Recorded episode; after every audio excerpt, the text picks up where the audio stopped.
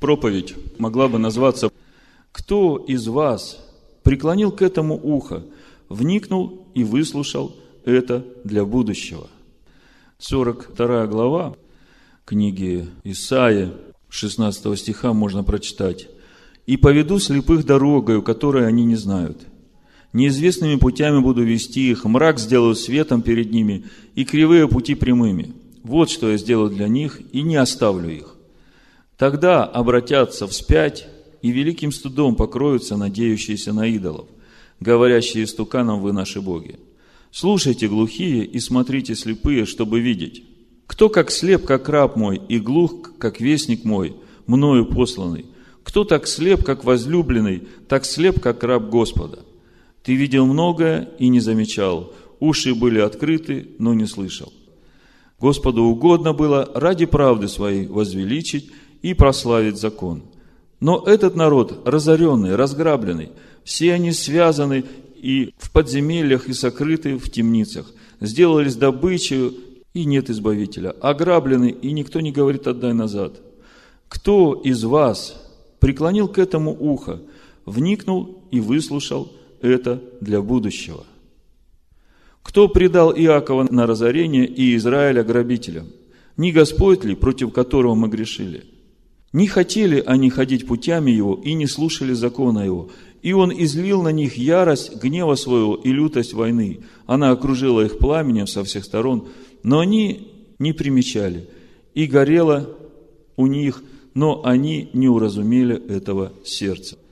Я хочу сразу сказать, что все, о чем я буду сегодня говорить, моя главная цель – увидеть эти причины, следствие которых мы видим в, в описании тех событий, которые мы читали в сегодняшней недельной главе. Господу угодно было ради правды своей возвеличить и прославить закон – кто из вас преклонил к этому ухо, вникнул и выслушал это для будущего? Ну, в основании я положу первые несколько стихов э, книги «Исход», сегодняшней недельной главы, первые стихи. Книга «Исход» называется «Шмот. Имена» с пятого стиха. «Всех же душ, произошедших от чресла Иакова, было семьдесят, а Иосиф был уже в Египте. И умер Иосиф, и все братья его, и весь род их. А сыны Израилева расплодились, и размножились, и возросли, и усилились чрезвычайно, и наполнилась ими земля-то. И восстал в Египте новый царь, который не знал Иосифа, и сказал народу своему, вот народ сынов Израилевых многочислен и сильнее нас. Перехитрим же его, чтобы он не размножился, иначе, когда случится война, соединится и он с нашими неприятелями, и вооружится против нас, и выйдет из земли нашей. Значит, прежде чем глубоко раскрывать то, о чем я хочу сказать, главную мысль, я, может быть, приложу несколько комментариев к этим местам Писания, которые есть у Щедровицкого и в Торе Санчина. Значит, на 9 стих. Санчина. «И сказал народу своему царь египетский, вот народ сынов Израилевых многочислен и сильнее нас». В Торе Санчина на этот стих написано, что в то время, когда фараон это сказал, евреи заполнили театры и места развлечений. Те, у кого есть Тора с комментариями, вы видели. Правда, там комментарий дальше в другом направлении идет, но вот эта вот из Мидраша фраза взята, я так понимаю, что она соответствует той истине. То есть, богатая земля Гешем, все условия плодиться и размножаться Божьему народу.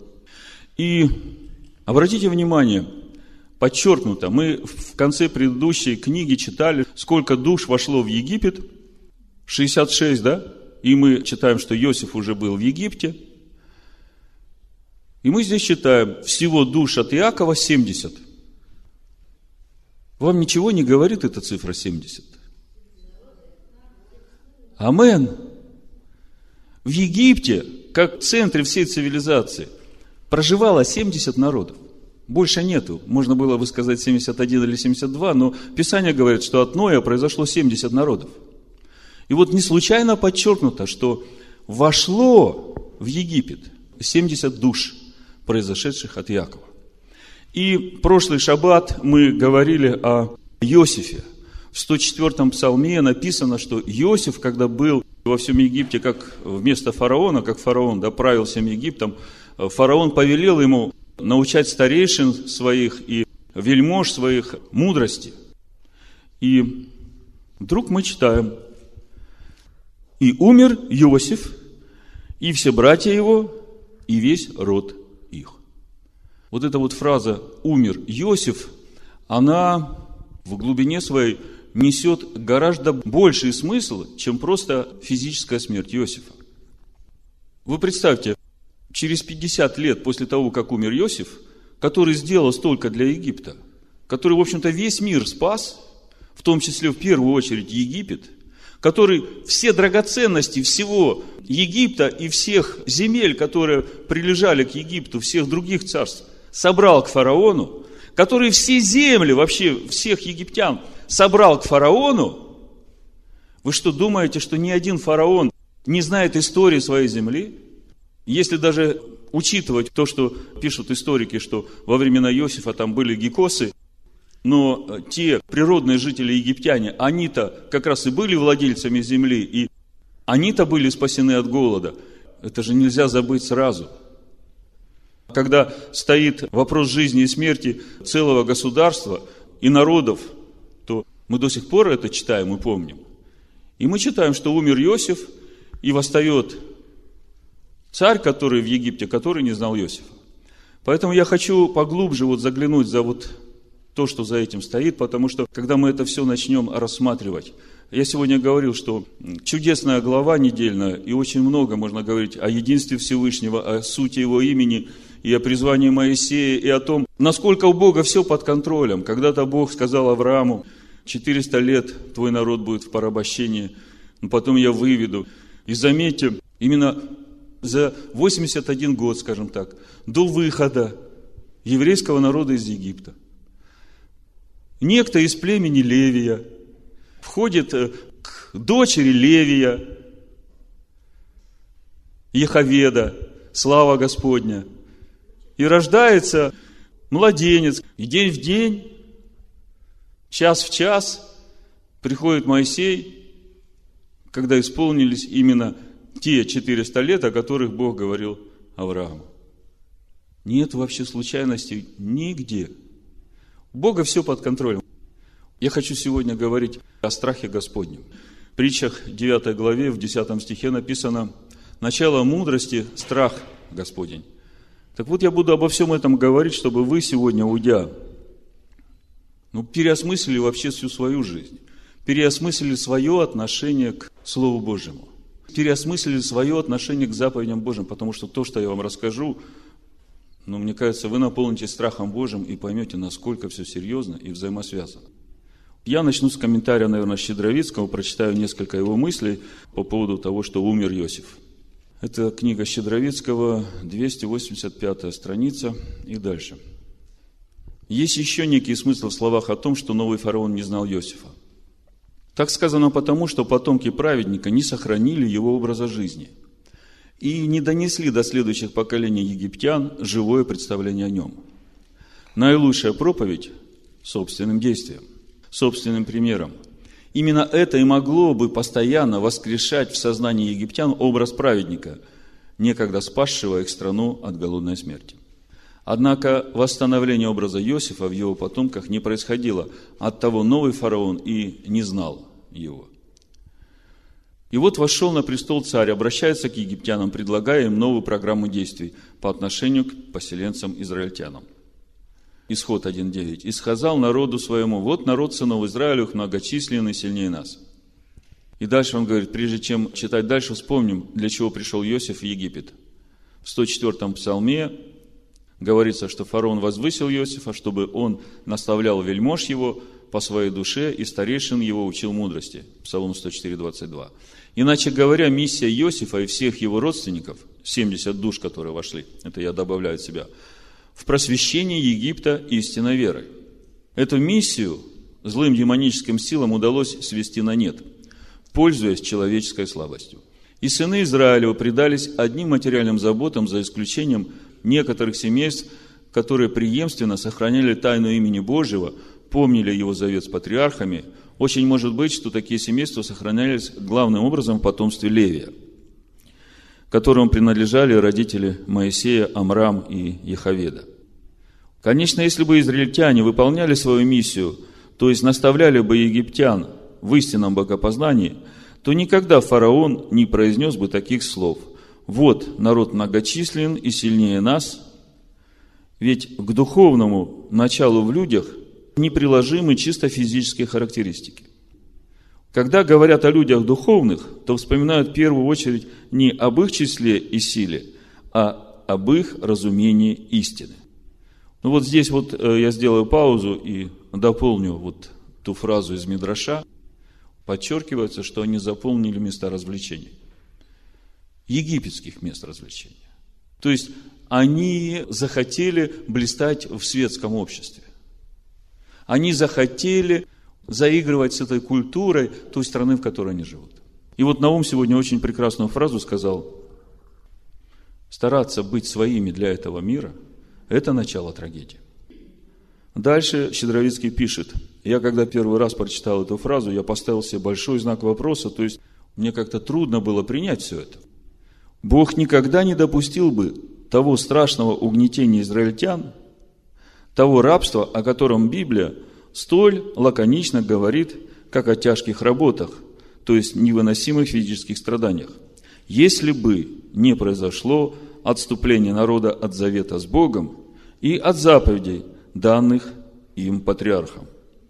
То есть Щедровицкий говорит, что то, о чем мы читаем в сегодняшней недельной главе и в следующей, напрямую связано вот с тем духовным состоянием, в котором находилось большинство Израиля. И поэтому я сегодня хочу говорить, рассматривая вот эту ситуацию в Египте и то состояние Божьего народа в Египте, и ту позицию фараона, которая проявилась вот через все это, а как это относится к нам? А как сегодня относится это ко всему Божьему народу, находящемуся в рассеянии, в Галуте? И возможно ли сделать что-то для того, чтобы избежать вот этих физических страданий? Вот тех физических страданий, в которые попала большая часть израильского народа. Заметьте, Мидраш говорит, что колено Левия оставалось жить в земле Гешем. А мы читаем, что Израиль рассеялся по всей земле, заполнил всю землю. Колено Леви оставалось жить в земле Гешем, и оно, по свидетельствам некоторых источников, не подверглось вот этому рабству, в которое попал весь Израиль. И только потому, что они оставались верными тому служению, которое заповедал Авраам Иакову и его сыновьям. Вот я хочу об этом более подробно говорить и через это связать вот то, что происходит в Египте, с нашими жизнями сегодня. Когда Иаков в последний раз собрал своих сыновей и, благословляя их, раскрывал им грядущие Ахарей Гаимим, прошлый шаббат мы говорили, грядущие времена, то мудрецы говорят, что Яков хотел своим сыновьям сказать, что есть два пути. Войти во спасение есть два пути. И первый путь, он через физические страдания, главной целью которых очищение души. А второй путь тоже через страдания. Но главным образом через страдания внутренние, главной целью которых очищение души. Через твое умирание вот для всего, что противится заповедям Бога, чтобы там место Слову Бога.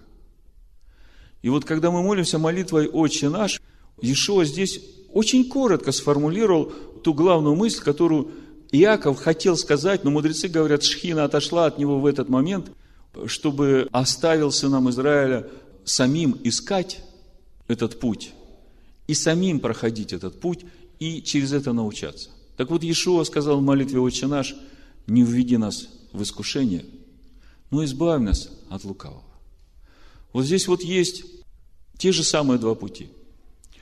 Мы можем попадать в искушение, потому что мы как бы не слышим то, что Бог нам говорит. Или прикидываемся, что не слышим, и остаемся в том, что нам нравится. И через это мы рано или поздно попадаем в неприятности. И когда мы начинаем попадать в неприятности, мы начинаем вопить к Богу. Бог почему? Бог как? Помоги. Бог помогает. Но ты, когда через это прошел, если ты начинаешь размышлять, то ты понимаешь, почему ты попал в эту ситуацию. Ты, конечно, знаешь, сердце твое знает, почему. Ты же не лукавишь перед самим собой. Притчах 29 главе написано, когда обличают тебя, если ты ожесточаешь выю свою, то есть не принимаешь это обличение, если дух тебя обличает, и ты не принимаешь это обличение, то написано, сокрушен будет без исцеления. То есть некоторые ходят больными, просят исцелиться, а свою выю так прогнуть и не хотят перед закон Бога. И говорят, почему я болею? Сокруши свое сердце, потому что Бог живет с сокрушенными сердцем. Мы помним в 15 главе Бытие, Бог говорит Аврааму, и сказал Господь Аврааму, знай, что потомки твои будут пришельцами в земле не своей, и поработят их, и будут угнетать их 400 лет.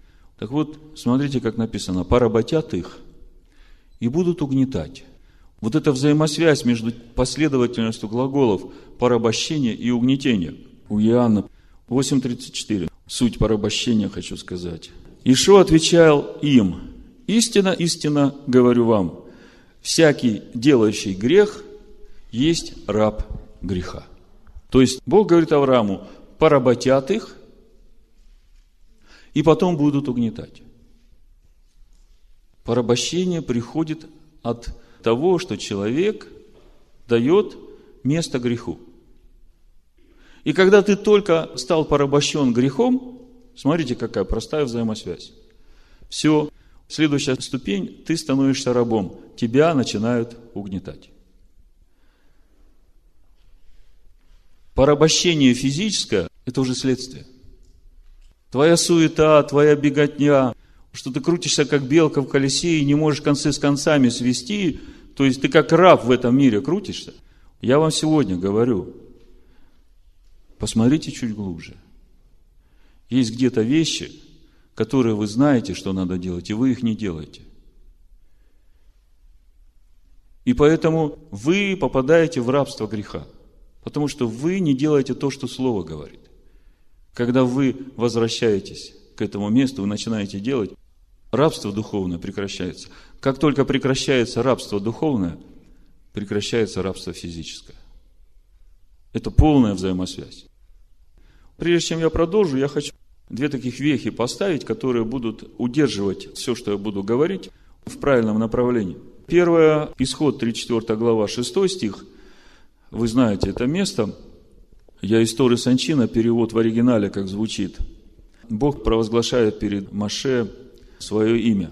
И прошел Бог перед Маше и возгласил, Бог, Бог всесильный, скажи, всесильный, милостивый и милосердный, долготерпеливый, тот, чьи любовь и справедливость безмерны. Всесильный, милостивый, милосердный, долготерпеливый. Тот, чьи любовь и справедливость безмерны.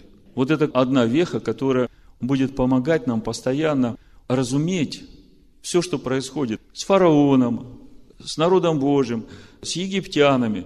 Понимаете, у Бога все взвешено до пылинки, поэтому если Бог говорит, что Он ожесточил сердце фараона, то мудрецы говорят, в Писании написано, что 20 раз ожесточил сердце фараон, и 19 раз Бог ожесточает сердце фараона.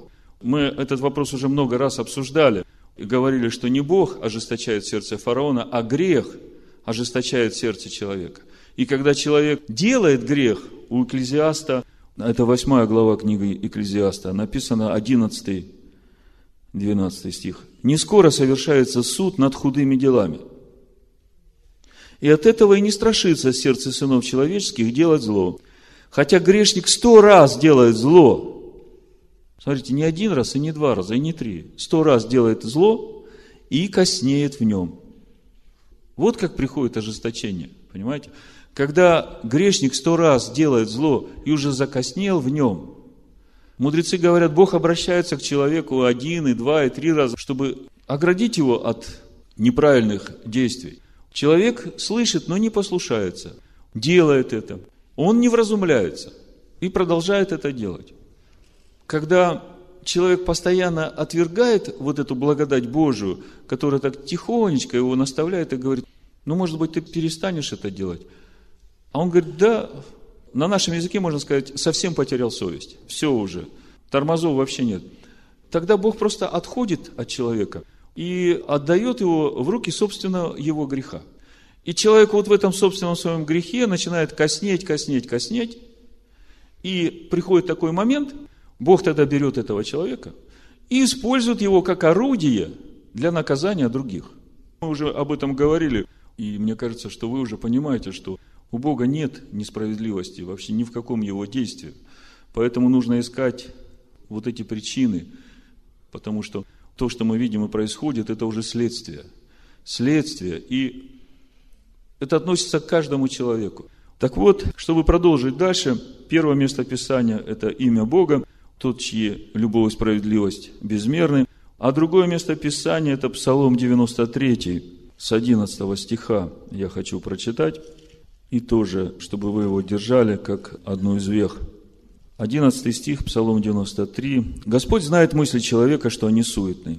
Блажен человек, которого вразумляешь ты, Господи, наставляешь законом Твоим, чтобы дать ему покой в бедственные дни, доколе нечестивому выроется яма». Вот вдумайтесь. Господь знает человека. У каждого человека мысли суетны. И сердце лукавое, я бы добавил. Но блажен человек, которого вразумляет Господь. Вот вы здесь сидящие, Писание говорит, что вы блажены уже только потому, что Бог вас вразумляет и научает своему закону. И ясно, что нет ни одного человека, который бы сразу сказал, да, Господи, вот Слово Твое говорит, и я буду так делать. Я как-то говорил, пока два раза на грабли не наступишь, не задумаешься. Одного раза даже не хватает. А когда уже два раза наступил, уже третий раз выходишь, и вразумляешься, да? Так вот, блажен, блажен, и за грабли блажен, и за вразумление блажен, потому что ты принимаешь это научение. И тогда вот то, чему ты научился, это тебя сохранит вот в то бедственное время, когда нечестивому будет рыться яма. Блажен человек, которого вразумляешь ты, Господи, и наставляешь законом Твоим, чтобы дать ему покой в бедственные дни, доколе нечестивому выроется яма. Ибо не отринет Господь народа своего и не оставит наследия своего. Это и обетование, и наставление. Возвращаясь к истории сегодняшней недельной главы, сразу покажу вам несколько примеров, чтобы вы видели. Пришло бедствие, бедственное время, нечестивым начинает рыться яма. Смотрите, как ведут себя повитухи. Фараон им говорит – 15 стих. Царь египетский повелел повивальным бабкам евреянок, из коих одно имя Шифра, а другой Фуа, и сказал, когда вы будете повивать у евреянок, то наблюдайте при родах. Если будет сын, то умершляйте его, а если дочь, то пусть живет. Но повивальные бабки боялись Бога и не делали так, как говорил им царь египетский, и оставлял детей в живых. Царь египетский призвал повивальных бабок и сказал им, для чего вы делаете такое дело, что оставляете детей в живых? Вы что думаете, царь египетский такой несведущий, несмышленый, да? Это самый, можно сказать, ученейший человек в Египте, потому что вы посмотрите, какое образование получил Моисей, живя в Египте. Фараон призывает к себе этих повивальных бабок и говорит, вы что? Ну, бабки настолько полагались на Бога и настолько оказались смелыми, представьте. Бабки говорят, еврейские женщины не такие, как египетские. Они здоровы, ибо прежде, нежели придет к ним повивальная бабка, они уже рождают. То есть, вот, казалось бы, ответ простой, но очень мудрый. За сие Бог делал добро повивальным бабкам, а народ умножался весьма и усиливался. И так как повивальные бабки боялись Бога, то Он устроял домы их. Смотрите, чуть раньше, перед этим мы читаем, фараон обращается к народу, 9 стих. Новый фараон восстал и сказал народу своему, вот народ сынов Израилевых многочислен и сильнее нас. Фараон и народ. Скажите, ответственен ли народ за политику фараона? Серьезный вопрос. Смотрите, фараон говорит, а народ поддерживает. И народ говорит, да, будем делать. И с радостью пошли делать зло еврейскому народу. А если бы народ сказал, знаешь, фараон, это тот народ, который спас жизнь и тебе, и нам, и всему Египту. Смог ли бы фараон проводить свою политику? Во. Ясно, что если бы эти люди боялись Бога так, как и повивальные бабки, то политика фараона бы не прошла такая, была бы другая. Но все взаимосвязано, понимаете? Глядя на это, я могу сказать, что народ напрямую связан с политикой фараона, и фараон не может проводить свою политику, если народ не поддерживает. Все взаимосвязано. И поэтому каждый народ в ответе за своих правителей. Повивальные бабки не поддерживают политику фараона. И Бог устрояет их домы. А весь народ злобствует. Фараон издает вообще приказ всех мальчиков, которые рождаются, бросать в реку. Хоть кто-нибудь один из народа возмутился. Послушайте, уже началось вот это время испытаний и искушений. И в это время как раз и решается, или ты коснеешь в своем грехе, или ты, уповая на Бога, оставаясь в верности заповедям Бога, и Бог устрояет их домы. Ну, а теперь о самом Израиле. Для того, чтобы увидеть вот эту причинно-следственную связь, все то, что привело к тому моменту, что умер Иосиф и умерли братья, и фараон уже не знал, кто такой Иосиф, как это произошло, и какая же во всем этом связь с тем угнетением, которое пришло к народу Божьему в Египте, я хочу показать вам несколько примеров, и вы тогда поймете, насколько велика его любовь и насколько безмерна его справедливость. Вы помните, мы читали в 42 главе книги Исаи о законе. Господу угодно было ради правды своей возвеличить и прославить закон.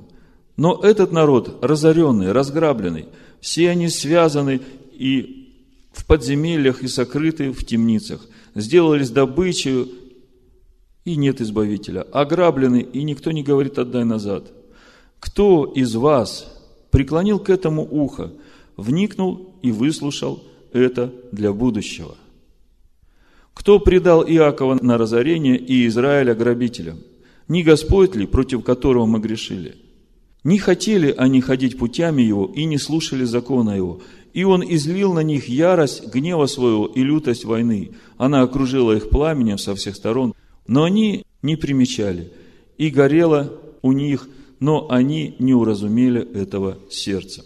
Ну, 43 глава вы уже знаете. «Ныне же так говорит Господь, сотворивший тебя, Яков, и устроивший тебя, Израиль. Не бойся, ибо я искупил тебя, назвал тебя по имени твоему, ты мой». 43 глава с 1 стиха, и мы дальше будем еще читать, то есть, чтобы вы это все как бы в полноте видели. Но сейчас, возвращаясь к этому месту, 21 стих, Господу угодно было ради правды своей возвеличить и прославить закон. Вы знаете, все это для того, чтобы мы сегодня вникли в это и наполнились страхом Господним. То, что я сейчас буду говорить, вы сами увидите, насколько велик закон Бога и насколько это важно для всех нас, вот быть послушным Его Слову изнутри, своей внутренней сущностью, потому что именно там наш покой. Именно там покой наших душ, именно там защита от страданий в этом физическом мире. Я буду продолжать смотреть э, сегодняшнюю недельную главу и посмотреть хочу на Израиль вот изнутри. Значит, э, пророк Иезекииль, 20 глава, давайте откроем и будем смотреть, что же на самом деле происходило с народом в Египте. Посмотреть на то внутреннее состояние Божьего народа и на то, почему им приходилось проходить через те скорби, от которых, в общем-то, они могли бы быть избавлены, потому что Бог все время говорит, вот он мой покой. Вот он мой покой, входите в него. И мы будем говорить сегодня, конечная моя цель показать вам путь, тот, который есть в Писаниях, как войти в его покой. Сегодня и сейчас. Вы знаете, когда 70 старейшин решали, то ввести в канон священных писаний из священных книг, были две книги, которые были под вопросом. Это книга Экклезиаста и пророка Иезекииля. Не потому, что они менее боговдохновенные, чем другие, но потому, что эти книги, они настолько глубоки, и они настолько изнутри народа. Ну, скажем, вот есть у нас внутренние какие-то вопросы, которые лично нас касаются, да? Внешне они даже не понимают, о чем речь идет. Так вот, пророк Языкиль, он особенен как раз тем, что он, в общем-то, обо всем говорит в отношении к своему народу изнутри. Так вот, когда я говорил о том, когда решался вопрос Языкиля и Экклезиаста вставлять в список священных текстов, в канон, мудрецы сказали, что надо вставлять, а тот, кто хочет заблуждаться, пусть заблуждается. Такая была трактовка, и поэтому книга Экклезиаста и Иезекииля присутствуют в Писаниях. Значит, Иезекииль, он был уведен в Вавилон вместе с десятью коленами Израильского царства. И уже в Вавилоне, еще за пять лет до разрушения храма, Иудея еще стояла, пришли к Иезекиилю старейшины, скажем, переселенцев, и они пришли с таким как бы э, внешне богобоязненным таким видом, что, ну, вопроси Бога, долго ли нам здесь быть, и что, как нам вообще располагаться сейчас. А Бог видел их намерение, видел, что им нравится то место, куда их переселили, и они с радостью хотели бы ассимилироваться вот там, и вообще им вот эти проблемы с Иерусалимом и с законом Бога уже не надо, они хотят как все – и вот они вот с такими сердцами пришли вопросить Языкиля, и вся 20 глава – это ответ Бога через Языкиля вот именно тем, которые с таким сердцем пришли вопрошать Богу. Чтобы вы правильно понимали вот всю эту главу, да? Ну, с первого стиха.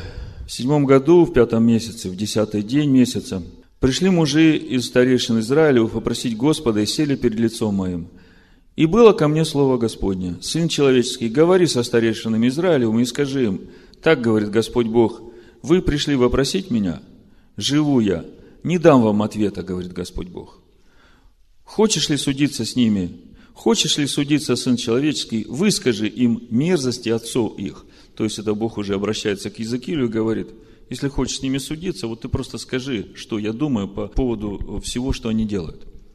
И скажи им, так говорит Господь Бог, пятый стих. В тот день, когда я избрал Израиля и, подняв руку мою, поклялся племени дома Яковлева и открыл себя им в земле египетской, и, подняв руку, сказал, «Я, Господь, Бог ваш». В тот день, подняв руку мою, я поклялся их вывести из земли египетской в землю, которую я усмотрел для них, текущую молоком и медом, красу всех земель. И сказал им, смотрите – Здесь как раз вот это время, когда Бог посылает Моисея, открывает им имя Бога, кто тот Бог, который призывает их, кто послал. И сказал им, седьмой стих, «Отвергните каждой мерзости от очей ваших, и не оскверняйте себя идолами египетскими. Я Господь Бог ваш». Но, восьмой стих, они возмутились против меня и не хотели слушать меня – Никто не отверг мерзостей от очей своих и не оставил идолов египетских. И я сказал, и залью на них гнев мой, и стащу на них ярость мою среди земли египетской. Вы видите, какая ситуация изнутри. Бог обращается к своему народу, говорит, я тот, который обещал отцам вашим вывести вас. Я тот, имя которому сущий. Отвергните сейчас своих богов, я пришел вывести вас. И никто не отвергает этих египетских богов. Но ясно, что под словом «никто» все-таки оставались те семьи, которые верными были. Конечно. Чтобы вы не притыкались через это никто, да? Девятый стих. «Но я поступил ради имени моего, чтобы оно не хулилось перед народами, среди которых находились они, и перед глазами которых я открыл себя им, чтобы вывести их из земли египетской, и я вывел их из земли египетской и привел их в пустыню. Смотрите, здесь дальше все время Бог говорит ради имени, чтобы вы понимали, что значит «я поступил ради имени». Имя, которое Бог превознес выше всех своих имен, это Слово Бога. И Бог клятвенно обещал Аврааму, что я буду с твоим народом. И они будут в Египте, и я выведу. И Бог верен своему Слову. И вы знаете, его верность настолько велика, что когда вы увидите весь конец, чем закончится история взаимоотношений Бога с Иаковом, то это закончится тем, что Бог говорит, вот ты видишь народ, который я создал во имя мое. Я его создал именно тогда, когда ты, Иаков, мне вообще не служил. Но сейчас, Иаков, ради имени моего, я тебе прощаю все твои грехи. Я все время, когда читал, народ слепой, глухой, не слышит ничего, не разумеет, и я его поведу в землю. И я думал, как это так? Это как-то не связывается вот с этим Евангелием, вот с тем, что мы читаем в Новом Завете, и как это связано вообще с Иаковом. У меня не было понимания. Вот через 20 главу Иезекииля мне стало понятно, о чем Бог говорит. Ради имени своего, ради верности своему слову. Он сказал, так и сделает.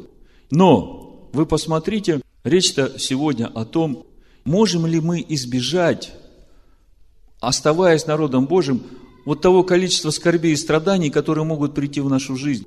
Вот и я хочу как раз об этом говорить. То есть, Бог приходит в Египет и говорит, отвергните египетских богов. Уже сам факт того, что Бог говорит народу, который в 70 душах от Иакова с учением Авраама пришел, и вдруг он уже с египетскими богами. Более того, народ говорит, да нам хорошо с ними – мы не будем их отвергать. И Бог уже готов был их там вообще всех уничтожить. Вы видите, как написано? Он говорит, ну ради имени своего я не уничтожил их, и я вывел их в пустыню. Слушайте, что дальше. И вывел их из земли египетской, и привел их в пустыню, 10 стих, и дал им заповеди мои, и объявил им мои постановления, исполняя которые человек жил бы через них. Дал им также субботы мои, чтобы они были знамением между мною и ими, чтобы знали, что я, Господь, освящающий их. Но дом Израилев возмутился против меня в пустыне. По заповедям моим не поступали и отвергли постановления мои, исполняя которые человек жив был бы через них. И субботы мои нарушали. И я сказал, и залью на них ярость мою в пустыне, чтобы истребить их. Но я поступил ради имени моего, чтобы оно не хулилось перед народами, в глазах которых я вывел их. То есть в пустыне Бог говорит, я им дал заповеди, я им дал то, что дает жизнь. И они опять не послушались. И я готов уже был их в пустыне всех уничтожить. Даже я, подняв руку мою против них в пустыне, поклялся, что не введу их в землю, которую я назначил текущим молоком и медом, красу всех земель, за то, что они отвергли постановления мои и не поступили по заповедям моим, и нарушали субботы мои, ибо сердце их стремилось к идолам их. Но око мое пожалело погубить их, и я не истребил их в пустыне. И говорил я сыновьям их в пустыне, не ходите по правилам отцов ваших, и не соблюдайте установлений их, и не оскверняйте себя идолами их. Я, Господь Бог ваш, по моим заповедям поступайте, и мои уставы соблюдайте и исполняйте их. И светите субботы мои, чтобы они были знамением между мною и вами, дабы вы знали, что я, Господь Бог ваш, но и сыновья возмутились против меня, по заповедям моим не поступали, уставов моих не соблюдали, не исполняли того, что исполняя, человек был бы жив, нарушали субботы мои, и я сказал, и залью на них гнев мой, и сощу на них ярость мою в пустыне – но я отклонил руку мою и поступил ради имени моего, чтобы оно не худилось перед народами, перед глазами которых я вывел их. Также, подняв руку мою в пустыне, я поклялся. Вот, смотрите, Иезекииль, 20 глава, 23 стих. Также, подняв руку мою в пустыне, я поклялся рассеять их по народам и развеять их по землям. Мы все недавно читали третью книгу царств, 11 глава и дальше. И я, когда читал эту 11 главу, я уже не первый раз ее прочитываю. Давайте заглянем туда, потом продолжим здесь. Вы знаете, в конце своего царствования Соломон настолько развратился со своими женами. Так вот, Третье царство, 11 глава. Но прежде чем Третье царство, 11 главу, я хотел бы вторую прочитать. Вторую главу Третьей царств, чтобы вы увидели, что завещает Давид Соломону? Со второго стиха. «Вот я отхожу в путь всей земли, Ты же будь тверд и будь мужественен. И храни завет Господа Бога твоего. Заметьте, вот здесь в третьем стихе есть расшифровка того, что значит хранить завет Господа Бога твоего. Потому что мы часто читаем вот в 56 главе Исаия, и иноплеменник, который будет хранить завет мой, хранить завет мой, и соблюдать субботы мои, тому я дам место лучшее. Помните, да? Так вот, третий стих. «И храни завет Господа Бога твоего», запятая. И дальше идет разъяснение, что значит хранить завет Господа Бога ходя путями Его, соблюдая уставы Его и заповеди Его, и определения Его, и постановления Его, как написано в законе Моисеевом, чтобы быть тебе благоразумным во всем, что не будешь делать, и везде, куда не обратишься. Чтобы Господь исполнил Слово Свое, которое Он сказал обо мне, говоря, если сыны твои будут наблюдать за путями своими, чтобы ходить передо мною в истине от всего сердца и от всей души, то не превратится муж от тебя на престоле Израилевом. Вот то, что заповедал Давид. Вы знаете, Иисус Навин, когда входил в землю, Бог в первой главе Иисуса Навина мы читаем, пусть эта книга не отходит от э, уст твоих, получайся и вразумляйся ею и день, и ночь, и тогда ты будешь благоразумен во всех своих поступках, во всех делах своих. И все это речь о книге Моисея. Вот в этой недельной главе, когда Бог обратился к Моисею и говорит, я тебя пошлю вывести народ, Моисей говорит, я косноязычен, и там есть история, почему он косноязычен. И как бы Моисей все время пытается уйти в сторону, и я не мог сразу понять, почему Моисей так упорствует. И там есть одна фраза, написано, пошли того, кого пошлешь ты. Пошли того, кого пошлешь ты. Когда мне открылась суть этого стиха, я увидел, что Моисей – уже тогда знал все, что произойдет с Израилем.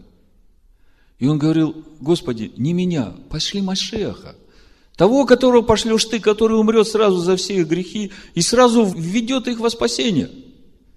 Понимаете, о чем Моисей там говорит? Он знал уже, ну, вы представьте, народ дошел до такого состояния, что один другого бьет. Более того, перед этим, когда он спасает одного из своих, помните там ситуацию, он вышел, надсмотрщик бьет одного из еврейского народа, он посмотрел туда и сюда, и нет никого. То есть, три действующих лица. Моисей, надсмотрщик и этот из еврейского народа. Моисей убивает надсмотрщика, остаются двое, да? Вопрос, кто же тогда донес, если не Моисей? И вот тогда Моисею стало страшно, и тогда он убежал из Египта – и вот поэтому он говорит Богу, Господи, пошли того, кого ты пошлешь. И вот при всем при этом Бог говорит, нет, Моисей, ты пойдешь. Потому что прежде чем я пошлю того, они должны получить вот эту первую благодать, закон, который я хочу им дать. А вы знаете, как Маше, на иврите Моисей Маше, Моше, гей, в конце – так если читать в обратную сторону, э, читается Гашем, что переводит «это имя». Это имя. Понимаете, и мудрецы, когда смотрят на Маше и на его связь с именем Бога, они говорят, что это же естество Машеха. И когда мы читаем Коринфян, 10 главу 1, тот краеугольный камень, последующий, из которого текла духовное питье Тора Моисея. Все взаимосвязано. Но э, почему я об этом рассказываю? Когда читал Третью Царств и увидел, что именно из-за Соломона, который стал блудить, давайте 11 главу открываем, то есть мы здесь прочитали, что значит хранить завет, и Давид дал это наставление своему сыну. И вы знаете, Соломон построил храм, и когда Соломон строил этот храм, Бог к нему дважды приходил и говорил, вот ты строишь храм – и там то, что он дальше говорит, Бог э, Соломону, говорит, знаешь, самое главное для тебя, Соломон, остаться верным мне, вот так же ходить путями моими, как твой отец ходил. Если ты этого не будешь делать, то это все разрушится. И так оно и случилось на самом деле. Так вот, смотрите, 11 глава мы читаем с 3. «И было у него 700 жен, триста наложниц, и развратили жены его сердце его. Во время старости Соломона жены его склонили сердце его к иным богам, и сердце его не было вполне предано Господу Богу своему, как сердце Давида, отца его. И стал Соломон служить Астарте, божеству Сидонскому, и Милхому мерзости Аманицкой. И делал Соломон неугодно перед очами Господа, и не вполне последовал Господу, как Давид, отец его. Тогда построил Соломон капище Хамасу, мерзости Моавицкой. Заметьте, моавитяне, родственники – которая перед Иерусалимом, и Молоху, мерзости Аманитской, тоже родственники, аманитяне. Так сделал он для всех своих чужестранных жен. И разгневался Господь на Соломона за то, что он уклонил сердце свое от Господа Бога Израилева, который два раза являлся ему. И заповедал ему, чтобы он не следовал иным богам, но не исполнил того, что заповедал ему Господь. И сказал Господь Соломону, за то, что так у тебя делается – и ты не сохранил завета моего и устава моих, которые я заповедал тебе, я отторгну от тебя царство и отдам его рабу твоему. Но в дни твои не сделаю ради раба, и не все царство исторгну, оставлю тебе одно колено, дам сыну твоему ради Давида, 13 стих, раба моего, и ради Иерусалима, который я избрал. И вот дальше в 29 стихе, и Яровам, раб Соломона – ему выходит навстречу пророк Ахия. И взял Ахия новую одежду, которая была на нем, и разодрал на двенадцать частей, и сказал Иераваму, возьми себе десять частей, ибо так говорит Господь Бог Израиля, вот я исторгну царство из руки Соломона и даю тебе десять колен. А одно колено останется за ним ради раба моего Давида и ради города Иерусалима, который я избрал из всех колен Израилевых. Это за то, что они оставили меня и стали поклоняться Астарте, божеству Сидонскому, Хамасу. Заметьте, речь уже идет не только Соломоне, за то, что они оставили, стали поклоняться Астарте божеству Сидонскому, и Хамасу богу Моавицкому, и Милхому богу Аманицкому, и не пошли путями моими, чтобы делать угодно перед очами моими, и соблюдать уставы мои, заповеди мои, подобно Давиду отцу его.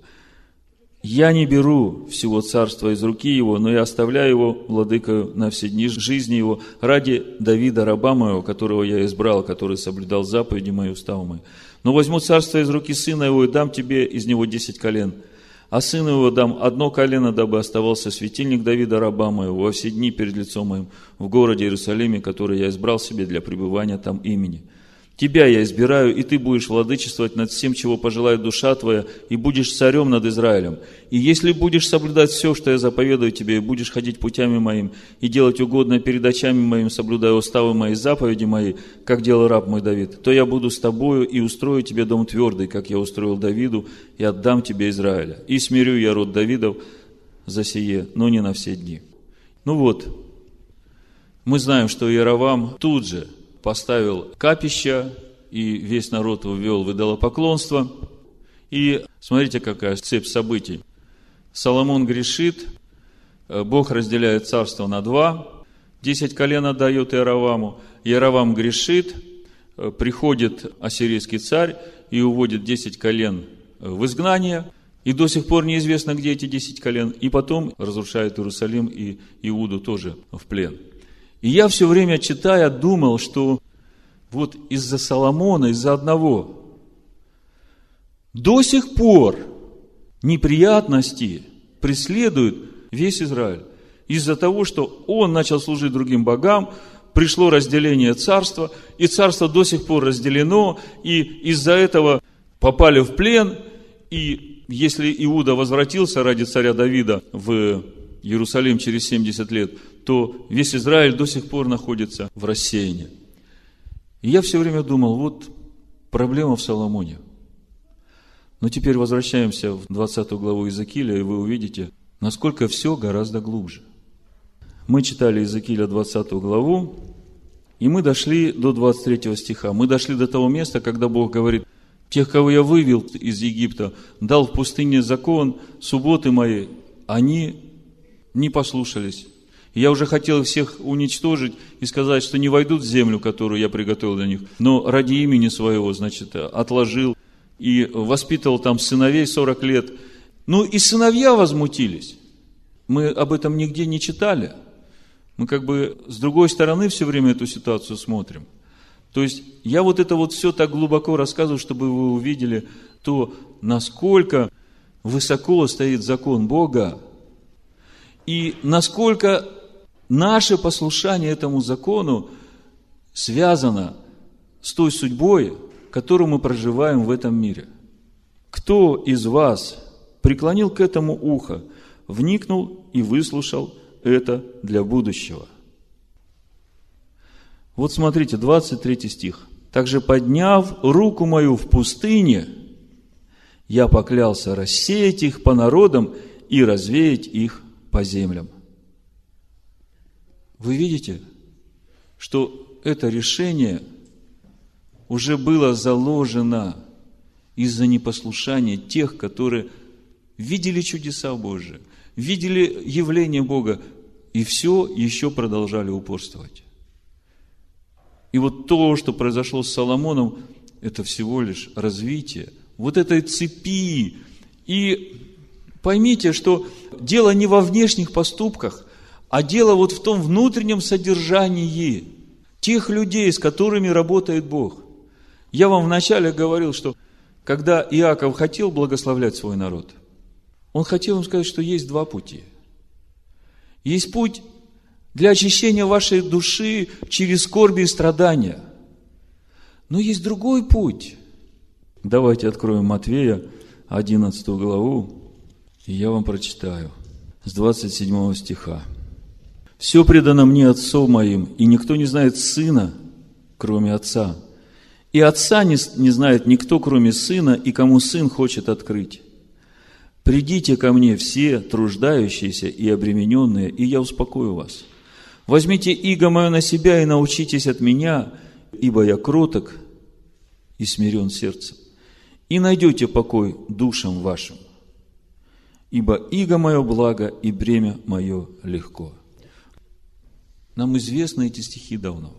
И если посмотреть Исаю, 28 глава, Бог уже тогда им предлагал, говорил, вот он покой, вот он покой, войдите в него – с 5 стиха. «В тот день Господь Савов будет великолепием венцом, славную диадему для остатка народа своего, и духом правосудия, сидящего в судилище, и мужеством для отражающих неприятеля до ворот.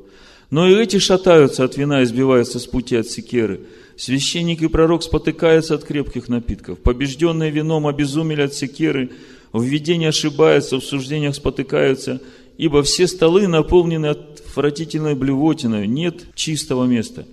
А говорят, кого хочет учить ведению, и кого вразумлять проповедью, отнятых от грудного молока, отлученных от сосов матери. Ибо все заповедь на заповедь, заповедь на заповедь, правило на правило, правило на правило, тут немного и там немного. Зато лепечущими устами и на чужом языке будут говорить к этому народу. Им говорили, вот покой, Дайте покой утружденному и покой и успокоение. Но они не захотели слушать. И стало у них словом Господа заповедь на заповедь.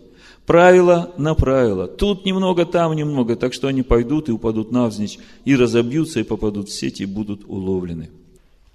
Покой, он такой простой. Бог говорит, храните мой завет, но приложите свое сердце и свою душу. Делайте это из-за того, что вы любите меня. И углубляйтесь в Писание, размышляйте, что за этим всем стоит, чтобы вам научиться этому страху Господь. Вот когда вы переосмыслите все то, что я вам сегодня рассказал, и увидите, насколько взаимосвязана вся судьба Божьего народа, сыновей Иакова, с их послушанием закону Бога. При всем при том, что Бог, если вы дочитаете книгу Иезекииля, 20 главу до конца, вы увидите – при всей при этой слепоте и глухоте. Он приведет их в землю и искупит их. Наполнит их ведением и знанием, и они уже тогда никогда не будут вспоминать о той прошлой жизни. Даже помнить не будут написано. Но все это было только ради того, чтобы всем остальным увидеть, как мы читали в 42 главе, Бог хотел возвеличить и прославить свой закон, чтобы тем, которые будут жить в грядущие времена, чтобы они увидели, насколько важен Божий закон, насколько послушание этому закону влияет на жизнь всего рода человеческого. Кто из вас преклонил к этому ухо, вникнул и выслушал это для будущего? Потому что все события, смотрите, они все напрямую связаны с тем, послушен Божий народ заповедям Бога или не послушен. Когда мы живем сегодня в это время благодати, когда Иешуа умер за все наши грехи, и даже когда мы, зная, что надо делать, не послушаемся, получаем какое-то вразумление, и потом каемся, и начинаем хотеть делать это, и у нас опять не получается, и мы опять спотыкаемся, и опять каемся, и опять поднимаемся, чтобы делать это. Идет вот этот процесс очищения нашей души, и Конечно, это благословенное время для того народа Божия, который Бог создает во имя Свое.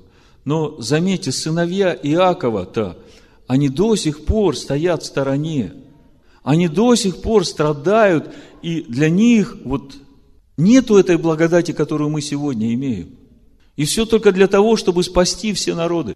Я хочу закончить посланием евреев 3 и 4 главой, чтобы вы по-новому посмотрели на Слово Божие, которое живо и действенно, которое проникает до разделения души и духа и судит помышления и намерения сердечные. Потому что ничто от Бога не скрыто, и, в общем-то, воздаяние всегда идет по тем делам, которые мы делаем. Так вот, 3.13, послание евреям. «Наставляйте друг друга каждый день, доколе можно говорить ныне, чтобы кто из вас не ожесточился, обольстившись грехом. Ибо мы сделались причастниками Машеху, если только начатую жизнь твердо сохраним до конца. Доколе говорится ныне, когда услышите глаз его, не ожесточите сердец ваших, как во время ропота. Ибо некоторые слышавших возроптали, но не все вышедшие из Египта с Моисеем. На кого же негодовал он сорок лет? Не на согрешивших ли, которых кости пали в пустыне? Против кого же клялся, что не войдут в покой его, как не против непокорных? И так видим, что они не могли войти за неверие. Посему будем опасаться, чтобы, когда еще остается обетование, войти в покой его. Речь идет все о том же покое. И войти в покой можно только через веру Его Слову, Его заповедям, Его постановлениям, Его уставам и послушанием.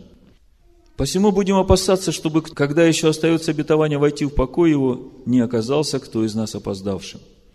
Ибо и нам оно возвещено, как и тем, но не принесло им пользы слово слышанное, не растворенная вера услышавших. Нам оно возвещено, как и тем. Никакое другое слово, то же самое. И нам оно возвещено, как и тем. Тем не принесло слово пользы никакой потому что не растворили верою.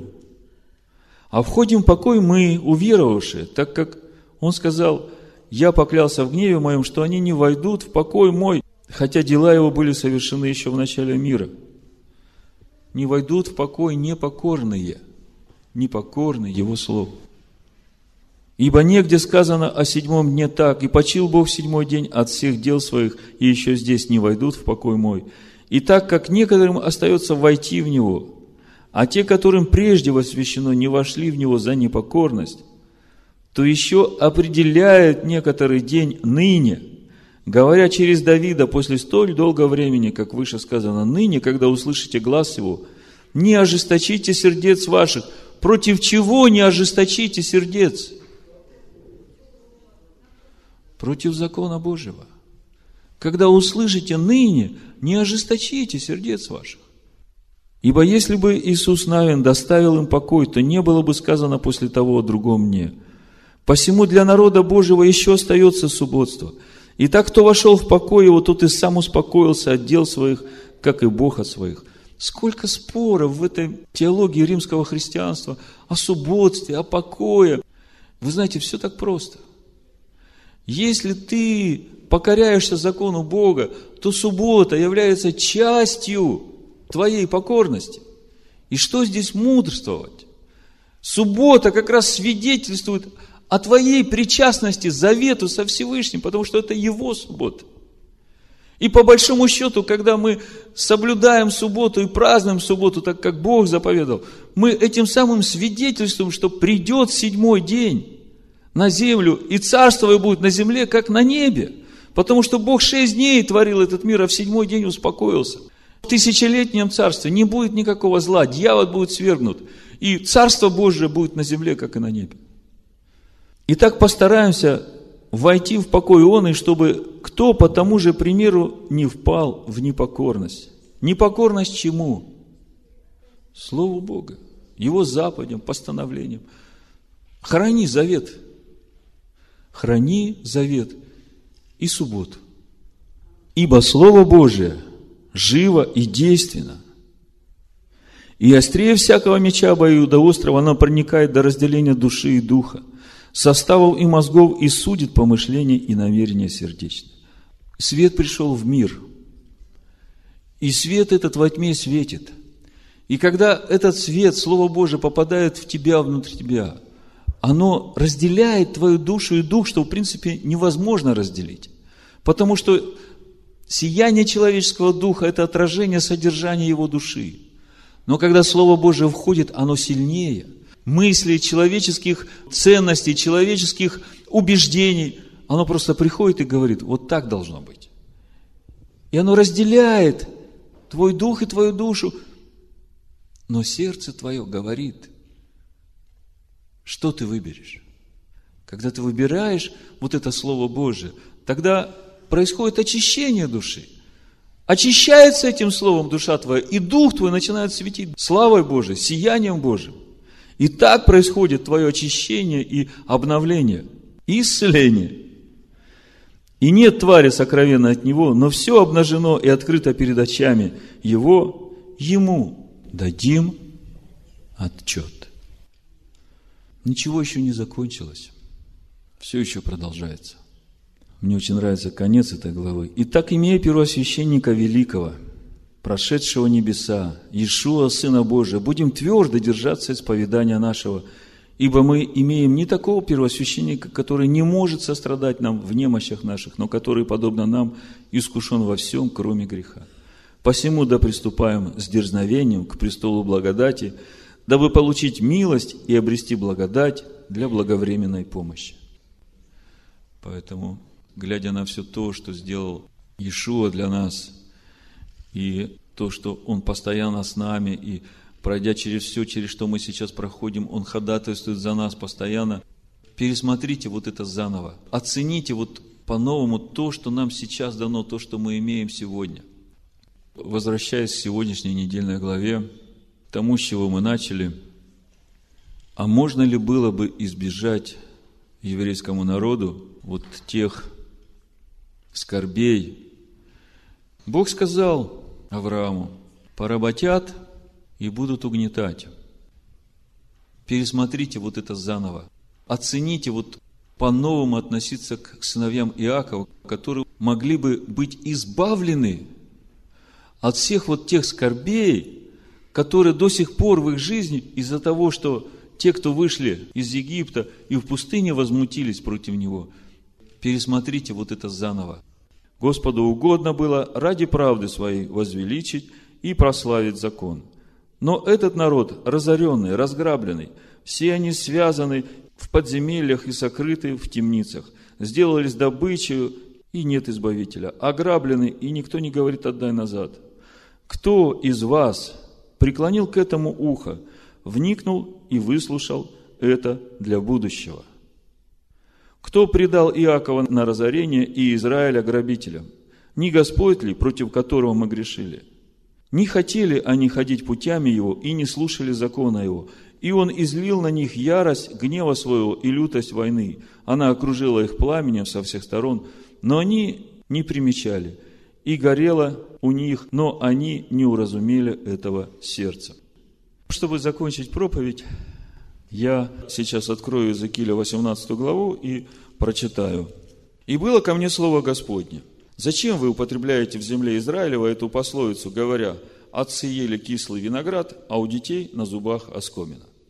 Живу я, говорит Господь Бог, не будут впредь говорить пословицу эту в Израиле. Ибо вот все души мои, как душа отца, так и душа сына мои. Душа согрешающая, та умрет. Если кто праведен и творит суд и правду, на горах жертвенного не ест, к идолам дома Израилева не обращает глаз своих, жены ближнего своего не оскверняет, и к своей жене во время очищения нечистот ее не приближается, никого не притесняет, должнику возвращает залог его, хищение не производит, хлеб свой дает голодному, нагого покрывает одеждою, в рост не дает и лихвы не берет, от неправды удерживает руку свою, суд человеку с человеком производит правильный, поступает по заповедям моим и соблюдает постановления мои искренно, то он праведник, непременно будет жив, говорит Господь.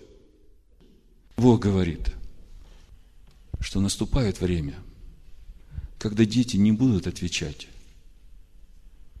за то, что отцы ели кислый виноград. Потому что придет мой сын и возьмет все грехи и проклятия на себя.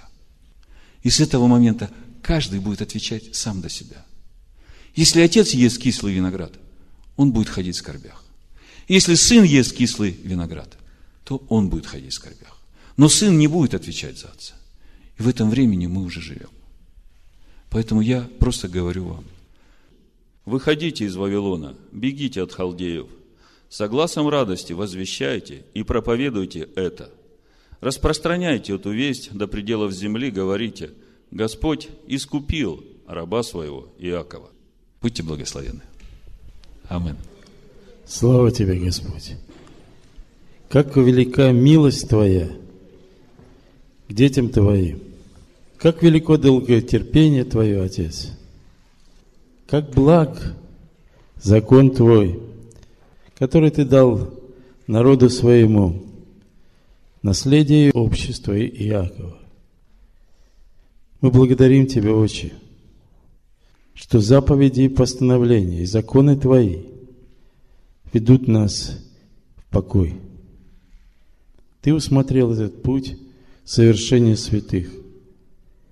Мы благодарим Тебя за этот путь, на котором обрезаются сердца, меняется поведение, образ мыслей.